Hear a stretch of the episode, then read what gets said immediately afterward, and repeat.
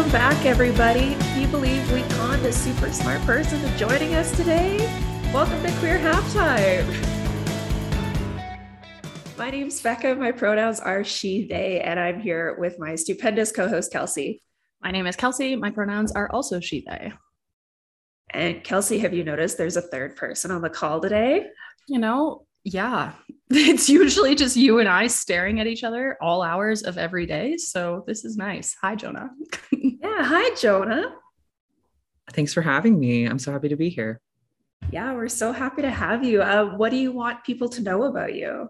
Um, my name is Jonah Elke. I use he, him, or they, them pronouns. So I'm a he, they. Um, there's a lot of us two pronoun people in the room today. I uh, am the prevention and education lead at HIV Edmonton. So I support all of the education work um, that we do at our agency, and that's a big part of our agency's work. Um, it's so fun. I really love my job.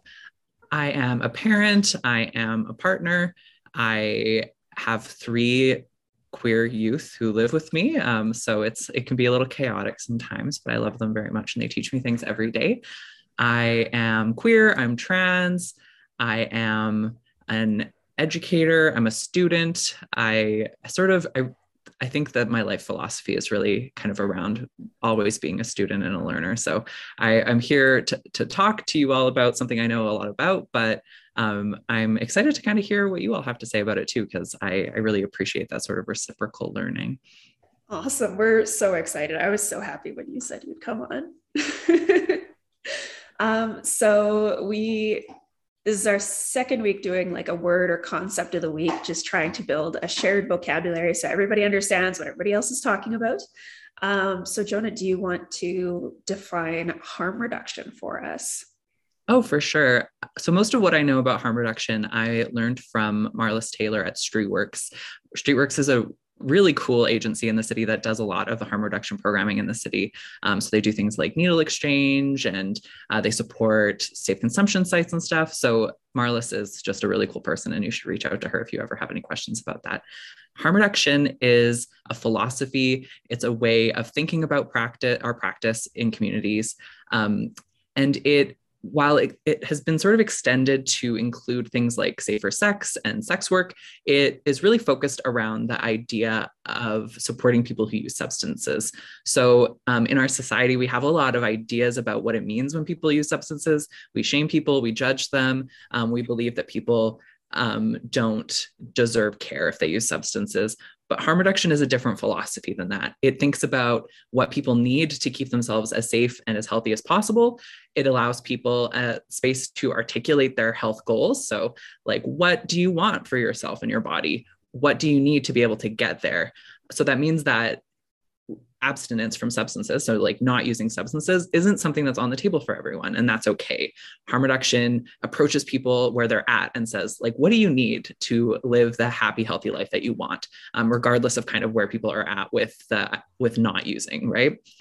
Um, so harm reduction, when we look at it in communities, kind of the most visible parts are really sort of three things. We see needle and syringe programs. We have one of these at HIV Edmonton. So if people come by and they are looking for new needles or syringes um, for using substances, they can pick them up with us and they can that encourages people to use new equipment every time they use substances um, there's programs that are called like opioid agonist therapy, which is a fancy way of saying um, they give you sort of a pharmaceutical version of the opioid drugs that you'd be using so that um, you can, it helps people deal with cravings and helps people sort of take addictions kind of off the front of their mind so that they can focus on things like housing and getting their life the way that they would want it to be.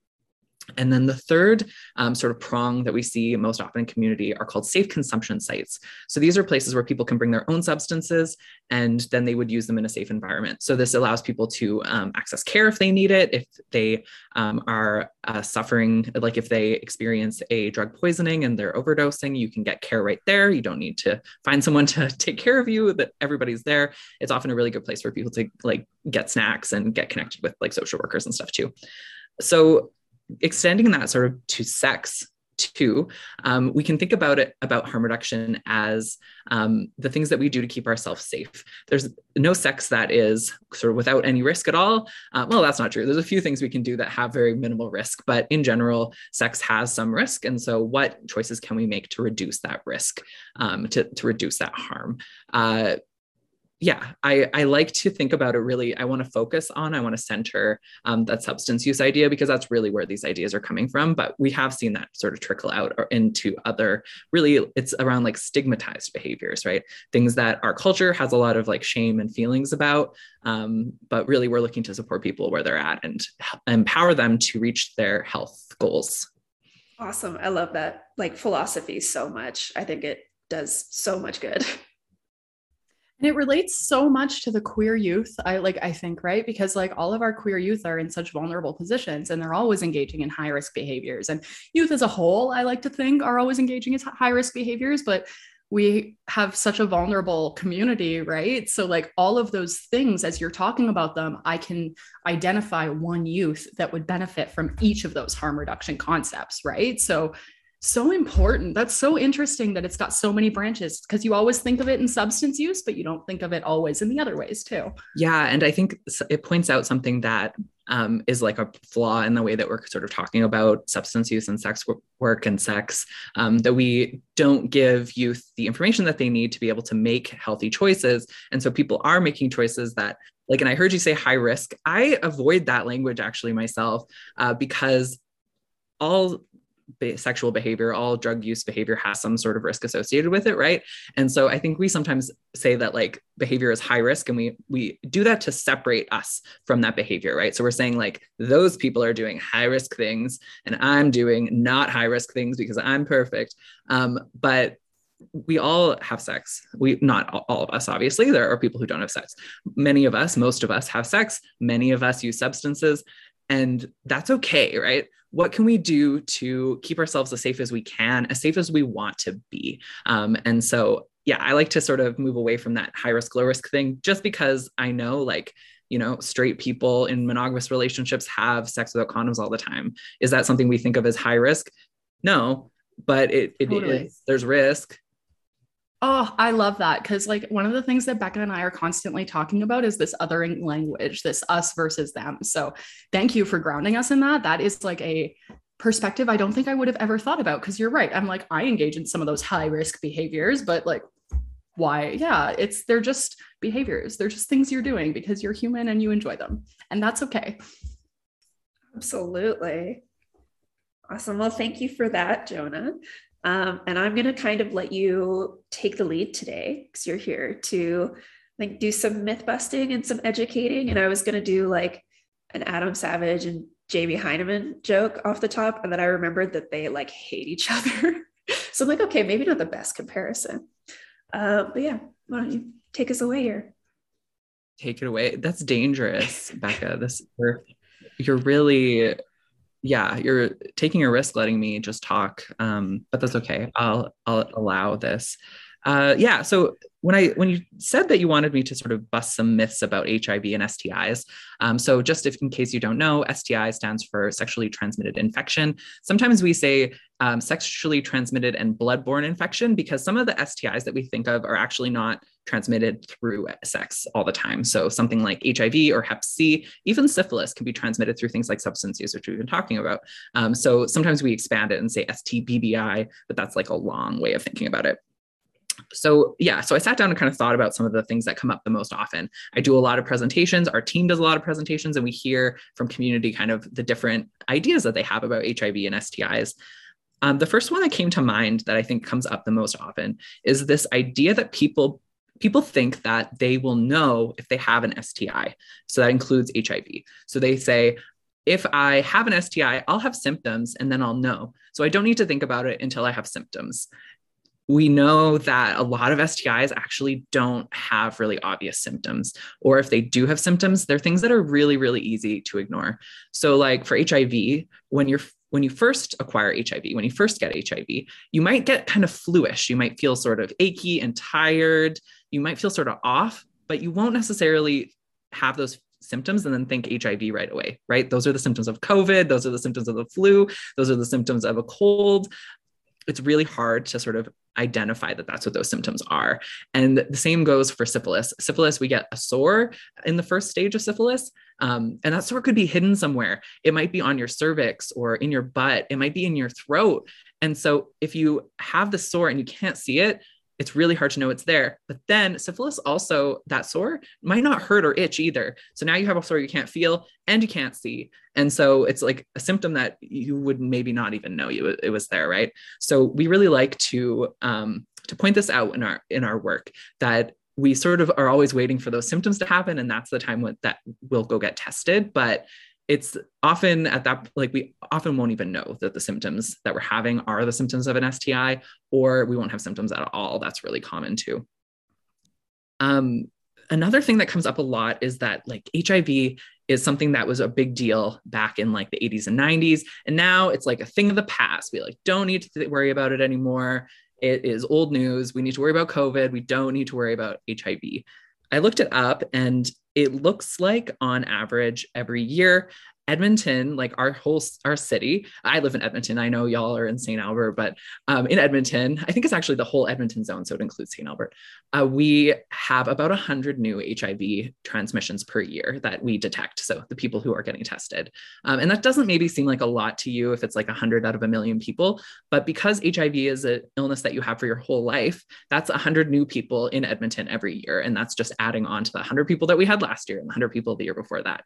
So this is something that does actually impact our city. It's something that um, is really present. HIV is something that people are still struggling with. And because uh, we've made a lot of advances in the way that we can care for people living with HIV, which we'll talk about um, when we sort of start talking about prevention stuff a little bit later. Um, because the medications are so good, people are living for a really long time with HIV. People with HIV can live just as long as they would have if they hadn't gotten HIV because these medications are so great. So that means that we also aren't seeing deaths the way that we did. People definitely still die from HIV, or if they're dying from AIDS, they're not dying from HIV. Um, people are still dying of AIDS. That's a real thing. But now we also have this issue where we're we're dealing with new infections, but we're also supporting people who have acquired HIV in the last 40 years, the 40 years that we've been dealing with HIV um, in North America. So HIV definitely isn't a thing of the past. It is still with us. It's still something we have to think about. And we're actually in a really cool place when it comes to HIV prevention. There's a lot of new strategies out there. Um, they even are starting or sorry, clinical trials on a vaccine for HIV. Um, Moderna just uh, announced it this past week. So we're we're still in the like new developments phase. There's a lot of exciting things coming down the pipeline, and HIV is something we should still be thinking about. Amazing.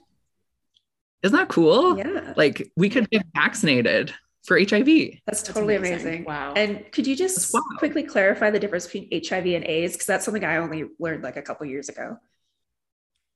Oh, for sure. That's one we hear a lot.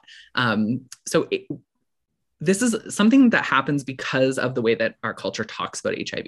We always say HIV AIDS. We say um, we use HIV and AIDS interchangeably. We say HIV when we mean AIDS, and we say AIDS when we mean HIV. Um, this is so if you if you think that HIV and AIDS are the same thing, it's not really your fault. It's because culture did this to us, but they're separate. So HIV is the virus. It stands for human immunodeficiency virus. So, um, like COVID is a virus, right? It's just it's just an infectious particle that um, you can take into your body, and it, it starts to replicate or make new copies of itself in your body if you have HIV for a really long time, um, you can develop AIDS. AIDS is like a late stage of HIV.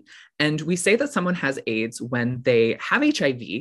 Um, and so part of how HIV works is that it causes a weakening of our immune system over time. So our immune system, I we're all really aware of our immune system right now because of all the COVID talk, but uh, it's the part of our body that sort of protects us from invaders like bacteria and viruses and parasites.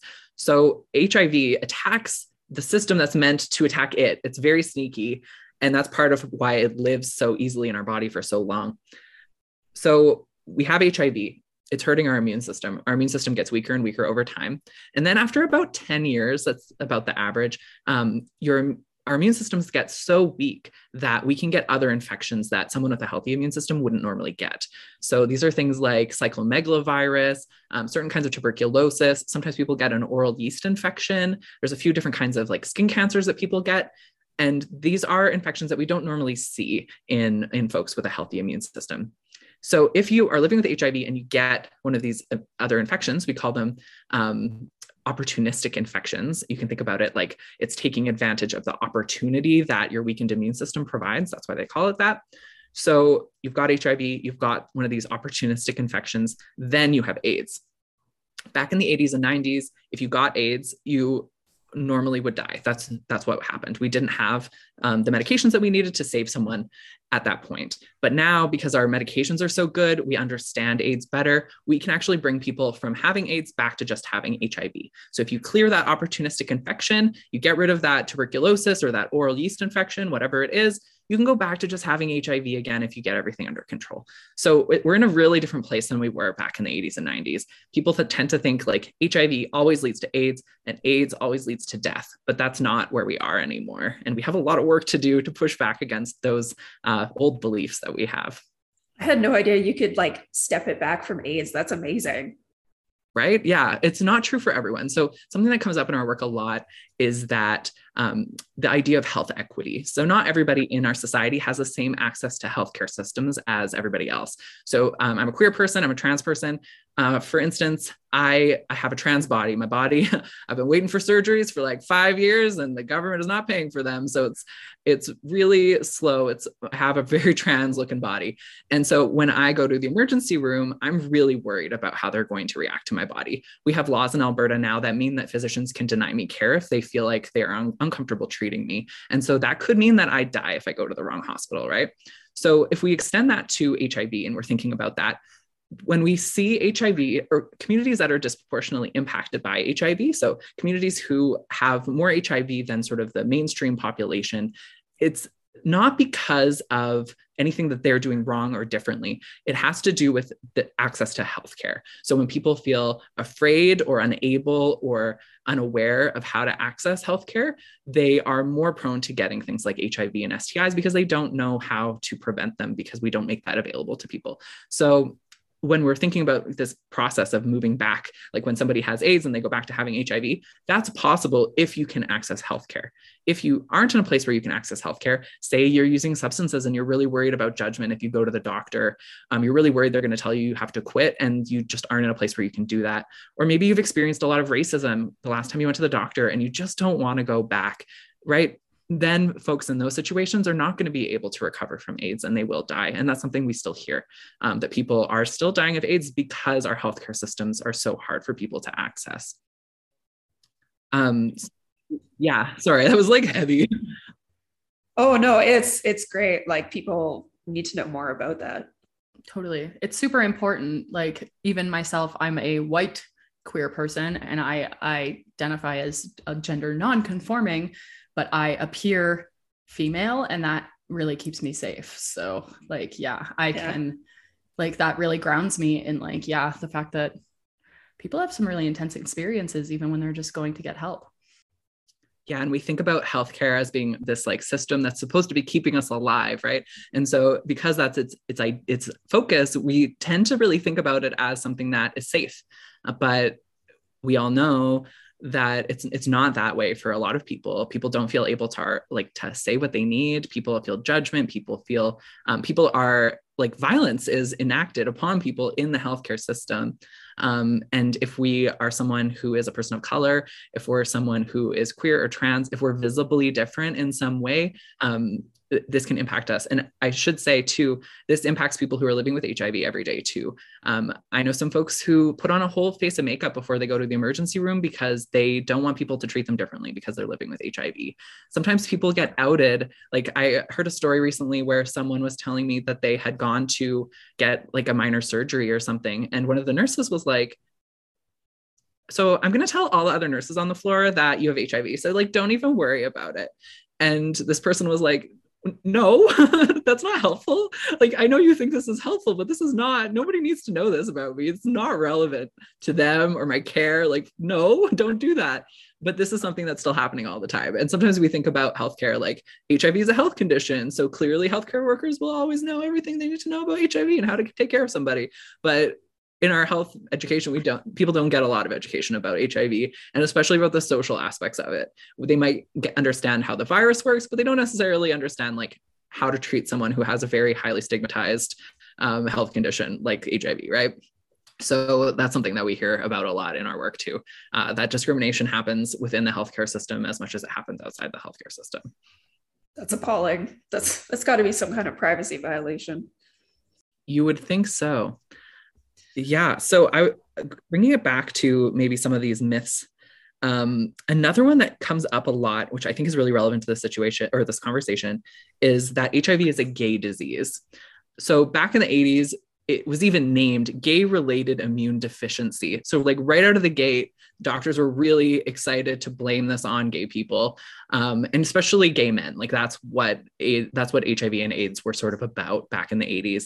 And that idea, that history, still persists today. I still hear from community members like, like that's a gay problem like do i need to worry about that and i know we're talking like to queer youth right now uh, so like yes queer people do need to think about hiv but everybody needs to think about hiv in canada every year most infections most new hiv transmissions are happening in straight people um, through things that are not like queer sex like sex between two men uh, is the primary mode.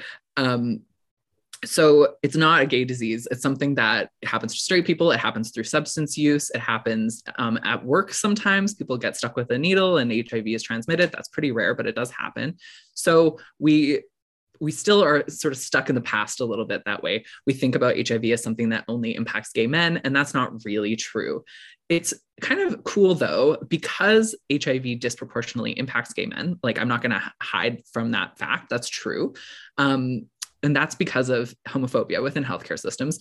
Doctors don't know how to treat queer patients. They don't know how we have sex. They don't know what we need. And they don't really, they often, I'm spending a lot of time pooping on doctors today, but I love doctors. They're great people. Um, also, there's a lot of harm that's done in the healthcare system. Okay. So, because physicians don't always know how to treat queer patients, people don't have the information that they need. And so they, they can't prevent something that they don't know about. Um, but there is a lot of acceptance around HIV within the queer community. It's definitely not um, like if we're comparing like straight folks and queer folks, there's more acceptance within the queer community. It's not perfect. There's definitely a lot of discrimination that still happens, like lateral violence or discrimination towards people living with HIV. But there are a lot of really cool advances that are only really happening because of the queer community. Like I'm not sure that like PrEP rollout. So PrEP, um, we'll talk about that a little bit later, is a medication that you can take to prevent HIV. And I it's been something that's been really embraced by the queer community in a way that I'm not sure would happen if it was something that disproportionately impacted straight people. Um, the PrEP access campaigns are amazing and they're really led by queer organizations. One more kind of myth that I think is like super important to address is how HIV is transmitted. Sometimes uh, one of the the most common misconception that we hear it happens in literally every single presentation that we do. Someone says that HIV is transmitted through saliva, so spit. If you think about what that means, it means that we have to worry about HIV transmission when people are kissing, when you're sharing a cup or a straw or a fork with someone, if you are kissing someone's face, if it's transmitted through saliva, all of these things are really scary. But HIV is not transmitted through saliva saliva doesn't contain enough HIV to transmit to another person. So, first of all, this means you can kiss literally anyone and not worry about HIV transmission, which I, I just think it's amazing. Like, who doesn't want more freedom to just smooch whoever? Um, but it also means that, like, you can share a drink. You can you don't need to think about hiv transmission except for in really specific scenarios. So there's five fluids that contain hiv or enough hiv to transmit it to another person. Blood semen vaginal fluids anal secretions which we call butt juice. It's just the fluids that our butt makes. It's really sexy but it's there um, and uh, breast or chest milk. So if you're not interacting with one of those five fluids, there's no risk of HIV transmission. You don't have to worry about it. Um, and I right that like I am so not perplexed, but it's, it's so interesting to me how much this like saliva idea comes up. And it like I'm not joking. It is every single presentation that I do. It it comes up. Um, and I don't know where this where this came from. I don't know who decided this, but everybody seems to think it's transmitted through saliva, and it's just not a thing at all. That's so interesting. I totally thought for a very long time that it was transmitted through saliva until attending one of your previous presentations, and you were like, no. And I was like, oh, wow. like it's wild. Yeah. Cause you think bodily fluids, right? So you're like, oh, saliva is a bodily fluid. That's got to be one of them. Nope. Um, yeah, it's it's great, but it this like particular myth has a lot of really negative consequences for people living with HIV, right? Like I think people don't realize how much social isolation people living with HIV experience because of that particular myth. People think you can get it through a hug, like through casual contact, like COVID, right? People are afraid, and so they're they imagine all of these scenarios where the transmission could happen. Um, and that's just not true. So when people are diagnosed with HIV, often their friends and family will start to create distance from them and say like, "I'm afraid of transmission. I don't want you to be at dinner. I am not comfortable hugging you anymore. You're changed. Yuck." Um, but it doesn't make any sense, right? Like we need to be engaging in some activity that brings us in contact with blood, semen, vaginal secretions, anal secretions, or breast or chest milk and if none of those things are happening, we don't need to worry about transmission, which is freeing. So That's amazing. Yeah. Like we can relax. Wow. That's, yeah. That is wild. Huh. I'm so curious. I have kind of a curious question. You mentioned off the cuff that the odds of you getting HIV from like a needle prick are like pretty slim. That's one myth, that, or the one thing that I hear a lot is people are like, oh, like if there's a needle on the street, you don't want to touch it, stay away because you might get HIV. So is that that's not true? HIV is a very fragile virus. So it only lives about 30 seconds exposed to the air. So if you think about a needle, it's going into your body and then you take it out and it has some blood on it. First of all, it has a very small amount of blood on it, like super small. Um, so there's like there's not a lot of opportunity. And then as soon as that needle is exposed to air, we have about 30 seconds where if there was HIV on it, it could be transmitted. Wow. And then it's it's not a risk anymore. Hep C is a different STBBI that is a little bit more robust. Um, it can live a little bit longer on surfaces, but still, I heard Marliss Taylor from Streetwork say just last week um, that there's only a few documented cases worldwide of people getting hep C from a, a, discarded needle on the street. It's just not really something that happens. If we're in a situation where a needle is going straight from one person's body directly into our body, say we're administering an injection and we accidentally poke ourselves with the needle, it's a little bit more likely because it's, if you think about the timing, right? Like it, it, it's straight from your body to my body. Um, but on the street, yeah, we don't need to worry. You, you like be careful. Don't intentionally put yourself with a needle you find on the street, but we don't need to be afraid. It's it's okay. Like grab it by the hub, grab it with some like little pinchy. We use like tongs at work a lot. Uh, you know, find a safe way to pick it up and discard it in a safe way where you're not going to stab yourself. But it's really nothing to be afraid of. Wow, that's so interesting. Yeah, I like I remember just so much fear mongering. There would be rumors about like, oh, like if you're in a big crowd, there might be someone like jabbing people with HIV needles. It's like, what are you talking about? I remember hearing that too. What? So yeah, that was like a rumor when I was growing awful. up. Like, first of all, where are they getting these needles from? Like, I want to know. Yeah. That's strange. Also, like, why? Like, like I know people are malicious sometimes, but like that's not, yeah. And what crowd? I want to know what crowd they're in. like specifically let me know because Hey, the St. Albert rumor mill was wild in school. Like it reminds me a lot of the like razor blade Halloween candy myth. I don't know if it's a myth. Yeah. I'm sure it's happened a few times in society, but yeah. It's, yeah, people have actually studied like the drugs in Halloween candy, and it's usually like somebody made edibles and got really high and accidentally mixed them up. Yeah. Or like things like that. Like it's very, very rare and it's not like people aren't drugging your children. right? Like that's no. not fun. like you don't get to Yeah. Like if you're gonna have drugs, why would you give them away like to children? Yeah. yeah, that's yeah. that's expensive Halloween candy. No, thank you. so I had like mentioned a few different like, prevention ideas. So I was wondering if we could like transition into talking about that. Absolutely. Yeah. So prevention. There's like a lot of different ways to prevent HIV and STIs, and people tend to think about condoms, and that's the first thing that comes to mind. Um, but there's there's actually a lot of things we can do. Right off the bat, I like testing is the best thing we can do. If we test for STIs, we can treat those STIs, and that treatment always makes the STIs less likely to be transmitted. So, preventing transmission starts with testing. We um, have a lot of different options to get tested to.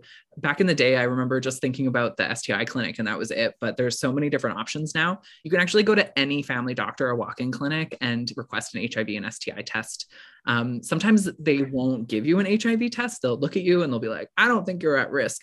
And sometimes they've done that to me without even like asking me any questions about what I'm doing, which seems wild to me. Like you don't know, you don't know what I do in my spare time. Like you don't know me. Yeah, like what, what I could be doing so many things anyway. Um, so you can ask. You have the right to request a test when you feel it's necessary. So um, yeah, you can go to family doctor, walk-in clinic, just say, "Hey, I want to get tested for STIs and HIV," and they'll give you the lab rec, and you'll go to the lab, and they'll take your blood, and you'll pee in a cup probably, and you're good to go there's a few different STIs that are tested with blood tests. So it's HIV, syphilis, and Hep C. Um, and then gonorrhea, chlamydia are tested through pee. So it's usually like that's usually what it looks like. Sometimes they swab things. So they might take like a little Q tip and swab your throat if they're worried about a throat infection. Um, they might swab your butt. They might swab your vagina or your penis. But usually, most of the time, they're going to get you to pee in a cup and take some blood. And that's it. And it's an easy, quick lab appointment. The other place we can go, so we can go to the STI clinic. Their hours have shifted because of COVID, so it's recommended that you call the day you want to be seen. So if I wanted to be, if I wanted to have a STI appointment today, I would have called at like 8:30 today, and I would have gone in at some point today. Um, we can also get tested at HIV Edmonton. We have a nurse on staff now, and she's amazing. She's super cool. She's very harm reduction oriented to bring it back to the concept of the day. She doesn't ask a lot of invasive questions. She's super chill. And so you can just come to our office. We're all very friendly. It's a really easy place to get tested. Um, and if you're a queer youth, and you're just find yourself in downtown Edmonton for some reason, um, you can stop by our office. We are right near the Royal Alex uh, Hospital. So that is three things. And there's one more. We also have these really cool programs now um, who offer self testing. So it's kind of just like those COVID rapid tests that we all have it's like a cartridge and you poke yourself with this little lancet thing and you drop a little bit of blood into this cartridge and then it you wait a little bit of time and it tells you whether you're hiv positive which is amazing. So that's a great way for people to take their health information into their own hands right? Like i don't need to worry about discrimination within the healthcare system if i'm the one testing myself. I don't have to worry about all these invasive questions because I'm the one asking the questions to myself. Like it's it's really chill. So then people also have the choice to access care if they want to. Um, they they can. So when you if you test positive on a rapid or on a um, self test, it's recommended you go and uh, get tested with like a blood test, like a real real test, not a real test, an official test, uh, PCR probably test. Um, oh, I should not. I should not use medical words. I'm not 100 percent sure that that's how we're getting tested. Oh, good. Grain of salt, everything. I'm not a doctor, everyone. Um, so there's usually a follow up test. There we go. Uh, they recommend you get follow up tested, but you get to have that. You have that choice um, if you are using a, a self test, which is really cool. Um, so if you have any questions about self testing, you can get a hold of me. Um, my email address is on the HIV Edmonton website. My name is Jonah, or it's just J O N A H dot E at HIVEdmonton.com. And I'm super eager to answer any of your questions about uh, self testing. Okay, so we talked about testing. Testing is our first prevention strategy. The next is condoms. Condoms are like a classic. Since the 80s, we've been like obsessed with condoms. Condoms are really great if you are able to use them, if you like using them, and if if you're doing it that sounds funny of course you're doing it if you are if you have the condoms and you're willing to use the condoms condoms are great but like one of my favorite condom use errors because I just think it shows the flaws of condoms really, really clearly is when people have a conversation. They're like, we're going to use condoms later. I have them. They're next to my bedside table. We're going to use condoms to protect each other from STIs and pregnancy. It's amazing. We've got the condoms. We're we're going to have sex, and then in the heat of the moment, we just don't use them. right? It's such a human error. You're like, I have everything you need, and I'm just not going to do it.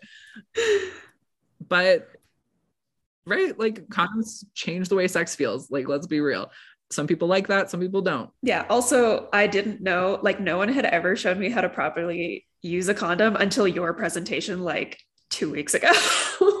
Like i'm 27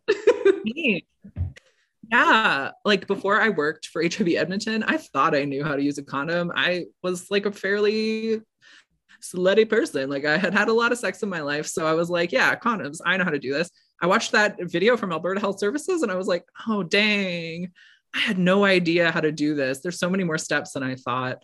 And all of those steps add in some of eh, some yeah. error, right? Like if you cut it with scissors, you're cutting the condom. If you use your teeth, you're ripping the condom. If you don't use lube, you can tear the condom. If you put it on backwards, it's not going to work. Like there's all of these pieces. And if we don't teach people how to do something, how why are we expecting people to do it flawlessly? It doesn't make any sense. Absolutely some other like condoms that we can use. We normally think about the condoms that go on a penis, right? We call them external condoms.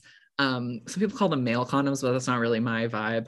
Uh, it doesn't really have anything to do with your gender. So, like, why would we call 100%. it that? But condoms that go on a wiener, those um, are one option, but we have some others too. So, like internal condoms, some people call them female condoms. Again, not really my my jam. Um, those are condoms that you can put inside your body, and you can put them in your body like well advance of sex. So if you wanted to have sex later, you could put the, internal condom in now and then like I think it's I can't remember exactly what the package says. It's either like 8 to 12 hours somewhere in there before you need it. Um you can put it in. Wow. Yeah, I know. People think about it for vaginal sex only, but you can also use them for anal sex. Um and they're super cool. We have them at HIV Edmonton if you want. Oh, I should I should plug this. We have free condoms for anyone, um, including youth uh, we have a high school like just down the street and i just i can't go and like tell them to come and get our condoms. That's weird. But i just want to like yell from down the road like kids there's condoms over here. Um because uh, just so many free condoms. I'm like why aren't you coming to our office to get them? So yeah free condoms free internal condoms free dental dams free lube we got you. We also have drug use equipment if that's something you're into. Um, come come on down and pick up your free stuff from us. Um, yeah, condoms. Was there anything I missed? Can you think of that? I don't think so. Although Out Loud also has a bucket of various types of condoms that the kids giggle at, but it's there. We are stocked. We're actually stocked by yeah. HIV Edmonton, wow. our condoms. Shout out. So, yeah. If you have any community groups, also, we love giving people big boxes of free condoms. So, um, get a hold of me again. I am the person who does that um, I'm so glad you have our condoms. I'm so I I'm sure I remember you emailing me, but my brain is made of garbage. Oh yeah, they're in a big bucket that just says condoms, like in all caps. uh, it's really fun. Like there's flavors, there's flavored dams. I once was facilitating a sexuality discussion group and we talked, we had a day where we just taste tested different flavored like sex products like lubes and um, dental dams and condoms. It made the garbage can at this hostel we were meeting at like very funny because it just looked like it had some sort of like wild sex party or something. Oh my God. But really, we were a bunch of nerds sitting there like licking dental dams, being like, give this one a one out of five yeah. I, you always wonder what those flavored ones taste like. And like i don't have sex with people with penises so i have no excuse to taste a flavored condom. Like a like a external. external a flavored external condom. Thank you. A flavored internal condom. I got a lot that like i can find a reason. But like or a dental dam but like a flavored external condom i always feel like those like we live in such a patriarchal society i feel like that tastes better yeah, I wouldn't be surprised if it did. I can't remember. I need to re, you know, retaste test the condoms. I do. Yeah. Yeah. If Out Loud wants me to come with a box full of like sex products, to, it seems weird to do with kids as an activity, but like it's actually fairly wholesome. I don't know, maybe our 18 plus group, but they would, yep. It sounds like it's going to be a really sexy fun time and mostly it's just a really dorky time I because everyone's taking condoms out of wrappers and like trying to hold them so they can lick them it's just a lot it's just I love it. silly the whole thing Um, everyone has lube all over their hands, it's all sticky and weird. It, yeah, it's a funny and hilarious. I highly recommend. Um, yeah, okay. So we talked about testing, we talked about condom. Let's talk about PrEP. PrEP stands for pre-exposure prophylaxis, and this is one of the like newer technologies I was sort of alluding to earlier. Um, PrEP is this amazing medication that people who are HIV negative can take to prevent HIV. It was an HIV medication, they still use it for HIV treatment, but they discovered that if HIV negative people take it, they don't get HIV. So this has just changed the world of sex for for a lot of people, right? Um, it's something that's been like super embraced by the queer community in particular, like especially gay men or men who have sex with men. But um, I shouldn't engage in bi erasure. I'm like erasing my erasing my own people here. Um, sorry, bisexuals and pansexuals of the world. Um, it's been really embraced by uh, men who have sex with men, but it's something that anybody could use. Um, it's the um, amount that it works, like the uh, efficacy, the percent that it works to prevent HIV is directly related to how often people take it. So if you are taking it, it's recommended you take it absolutely every single day to get like 100% benefit. Sometimes people think about it as like the birth control for HIV, um, which I think is actually a pretty okay analogy, right? We take birth control every day. We take it in advance of needing it to prevent some outcome of sex, which is pregnancy in the case of birth control. Same thing with PrEP. It's a medication that we take in advance of needing it. We take it every day to prevent a later HIV transmission. Um, PrEP is free for a lot of people. I really like, I'm going to plug like a company my friend works for. Um, GoFreddie.com is an amazing service to access PrEP from the comfort of your own home. All you have to do is go get tested at like a testing lab. The rest of it you have you do at home. You do all the doctor's appointments virtually, and then they mail your meds to you. So this has been something that's had like great impact for people who are living in remote communities where maybe um, a doctor who knows a lot about queer sex isn't available for you. Um, there maybe isn't someone who can prescribe PrEP for free in your community. And so Freddie like is just killing it. Their work is so cool and their ads are just so beautiful. Um, so I, I, don't know. Every time I see their advertising materials, I'm like, oh, I feel like represented. Um, it's like very good queer representation. It's like a lot of different bodies, which I just I appreciate so much. Oh yeah, if you hadn't mentioned them, I was going to.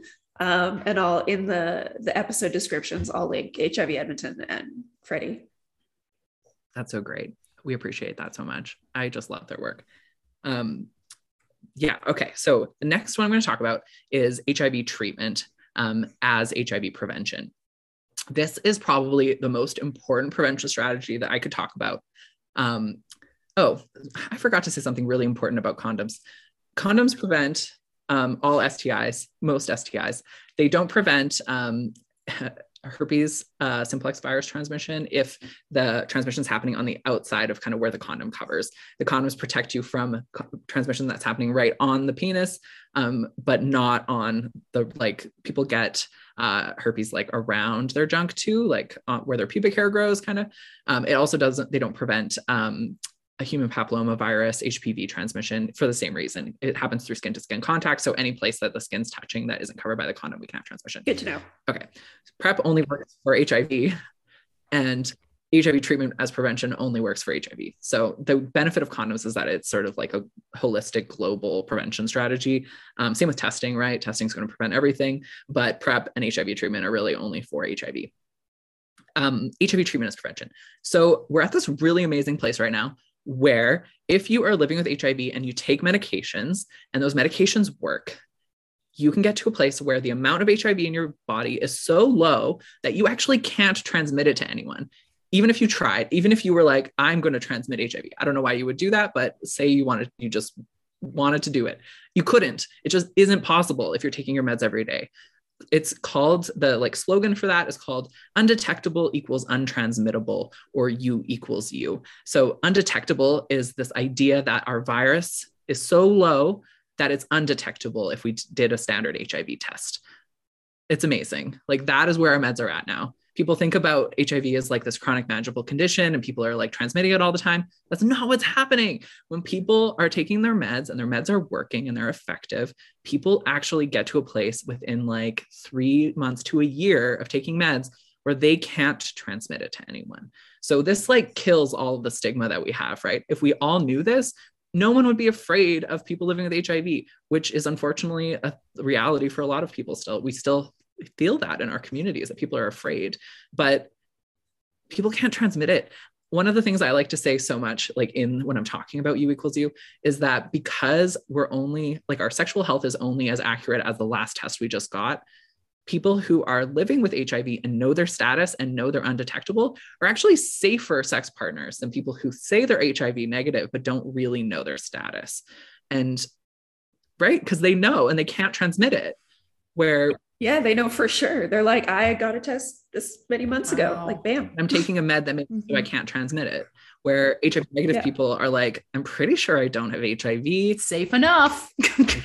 like Yeah. Well, it's back to that thing Yeah. about like, I don't have any symptoms, so it must be fine. Yeah, right. So, like, this is the place where we're working on stigma so much. It's like we're in just such a different place than we were. Why are we still using all the thoughts we had in the 80s and 90s? It's everything is different now. Um, we people who are living with HIV and take their meds cannot transmit the virus. It's amazing. wow. That that is amazing. right the last prevention strategy i want to talk about which is like the concept of the day so it's kind i'm glad i put it on this list is um, harm reduction so i kind of talked about like what harm reduction might look like and the different programs that we have are actually they result in prevention so um, if you think about a needle program so people are using needle injection substances um, they come to say hiv edmonton and they pick up clean needles they pick up new needles they are preventing HIV and Hep C transmission. That's why they're doing that, right? So when we're cutting funding for these programs, we're actually cutting prevention programs. That's what's happening. Um, if we look at opioid agonist therapy, that gets people to a place where they're not injecting on the street. They're they're getting medications at like a clinic, and so they're reducing HIV and Hep C transmission too right? It, it prevents you know it helps support people who are living with addictions and they want to sort of change their relationship to substance use but it also results in hiv and hep c prevention and syphilis prevention actually too. And then if we look at um, if we look at supervised consumption sites we normally think about that as preventing overdose or uh, drug poisonings but because people have access to new equipment at these facilities like if you're injecting at a supervised consumption site you get needles there it's also preventing HIV, Hep C, and syphilis. So all of these things are really linked. Harm reduction, all harm reduction programming is eventually down the road somehow linked to HIV and Hep C prevention. And so when we're we're thinking about these programs and we're thinking about maybe we have some fear about having one of these programs in our community, that's saying that we're afraid of preventing both deaths and STBBIs. So, right, like I think we need to check that a little bit. Like, what, like, okay, we might be afraid of substance use, we might be afraid of having that around us, but these programs are, first of all, people who use substances are great people. They're lovely people. They teach me so many things. I've learned so many things about substance use I didn't know just by asking people. Oh yeah. I had no idea. like, I learned so much with this job. Like I didn't know what a bat was. The first time someone asked me what a bat was, like for a bat, I thought they were asking me for a baseball bat. And I was like, why do you think we have that here? And they were like, it's a pipe. And I was like, oh. Yeah, I had an old coworker that I would just ask questions because they in a previous life had been a drug user. And I was like, why, why this? Why that? Why this? And they were like, oh well, because. right? Like there's a reason for everything. oh yeah. Um, yeah. So like back on my rant, I got distracted from my rant. We might be afraid of of having substance use around us, but at the end of the day, if if these programs are available, that's a good that's a great thing for our community. That's preventing these transmissible diseases. Like that is saving lives. Um, and so we it's important. Wow. Yeah. Absolutely. That's, yeah, I love Oh. your rant. That's great. This is what happens Yeah. when very pro rant. good, good. Yeah, although I have to stop myself a lot because otherwise these episodes would be like an hour and a half every single time just because I'm ranting about things. I would struggle with that too, actually. I would be like, oh, I'm in control of everything. Okay, it's going to be five hours long and 85% of it is going to be me ranting about some social justice issue that nobody cares about. me. Oh yeah, guess who does the editing? I'm in control. I'm not in control at all. So Kelsey's here for the ride. I just show up. It That has its own benefits though. Like, it really does. who doesn't love to coast? That's amazing. I love it. I love it so much. oh yeah, especially since Kelsey last week described me as wounded and melancholy. but in like a complimentary way. Uh, so I it need was some in balance. a good way. it was in a good way. Who isn't wounded and melancholy though? Like it's two years of COVID. We're all gay and sad. Gay and sad. Like that's like a that should be our slogan for Oh, out loud. Gay and sad. I told my mom, and she was like, "They've got you pegged, kiddo." Gay and sad. Oh yeah. And on that note, let's talk about gay and happy. Um, Yeah. Who wants to start with their queer joy for the week? Anybody? Okay, I can. Everybody's looking at me. Um, so my career joy is we, uh, Kelsey mentioned this last week. We got to go back to in person with our junior and youth groups this week, and oh my gosh, it was so much joy in one room. It was incredible. Like our juniors were running around in circle, quoting the Lorax, but sub subbing in like, "I am the gay. I speak for the gays," and they had like pride flags in one hand and rainbow pinwheels in the other. And they were just like running around. It was amazing. The pride amongst queer youth is just so strong. It makes me so happy, it gives me so much life. I love the gay babies. I'm so happy for you. Oh, that is so much. Yeah. And they were like rating our donations for gender affirming clothing. And they were like, oh my God, I made a friend. And like two of them that met that night left with matching bracelets. Like it was amazing. Oh, it's so necessary in person too like i think we forget that maybe like it's easy for me to forget that like all these online spaces aren't actually safe if you're not in a safe home like if people can hear what's going on on your computer and you're accessing some like program for queer youth that's not going to be safe actually for a lot of people so that in-person Oh yeah. community is so important. it really is. Yeah. It really, really is. My queer joy for the week is so dorky. I watched this episode on Netflix last night of this new Getting Curious show with Jonathan Van Ness. And the episode I watched was on non binary and gender non conforming individuals. And let me tell you, I have been going through such a journey trying to decide, figure out where I fit in this world. And that episode made me feel like I can stop trying to figure it out because I don't actually need to fit anywhere. And that's totally okay. And I am 30 years old and have been trying to maneuver like, am I gender fluid? Am I gender queer? Am I gender nonconforming? Like, who am I in this world? Because I'm not a woman. And then I watched that episode and it was like the boxes that we are we try to put ourselves into it was just really validating to get that confirmation on a show on Netflix that like we don't need to do that anymore like why are we constantly trying to put ourselves into boxes and I look at how I felt and like my girlfriend was like watching me. I was on the edge of my seat like this the whole time. I was in tears a couple times. It's the episode's like 27 minutes long. Like but I was like this is so validating. And I think about that and I think how validating an episode like that is going to be to a youth going through something like this or a kiddo going through something like this. Because, like, yeah, I have goosebumps now, even just thinking about it. Because when you see people that represent you, it literally changes your life. So I don't know why it took me so long to watch it. But yeah, last night I left my couch. I left my couch and went to my bed and was like, I feel like I have a place in this world and Aw. it's just it's a really powerful feeling you know? And then again like you look back to like our youth group that we ran on tuesday and like you can see that's that's how those kiddos felt. And it's just so wild that even at like 30 years old you can constantly be learning and checking yourself that you don't have to put yourself into these boxes. And like it's okay to not know and to be different and go us. Yeah, that's I'm so happy for you. Oh my gosh. Right? We've been maneuvering, Becca and I have been maneuvering this together for a while. oh yeah, I changed my pronouns within two days of working it out loud. Um, it was wild because somebody mixed up my pronouns with Kelsey's and called me they, and I was like, "You might be onto something, friend."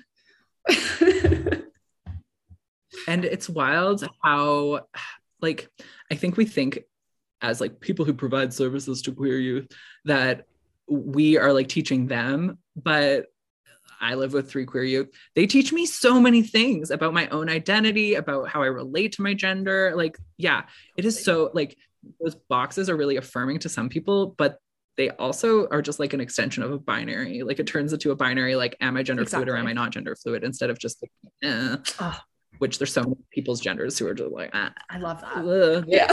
thing. It's such a vibe.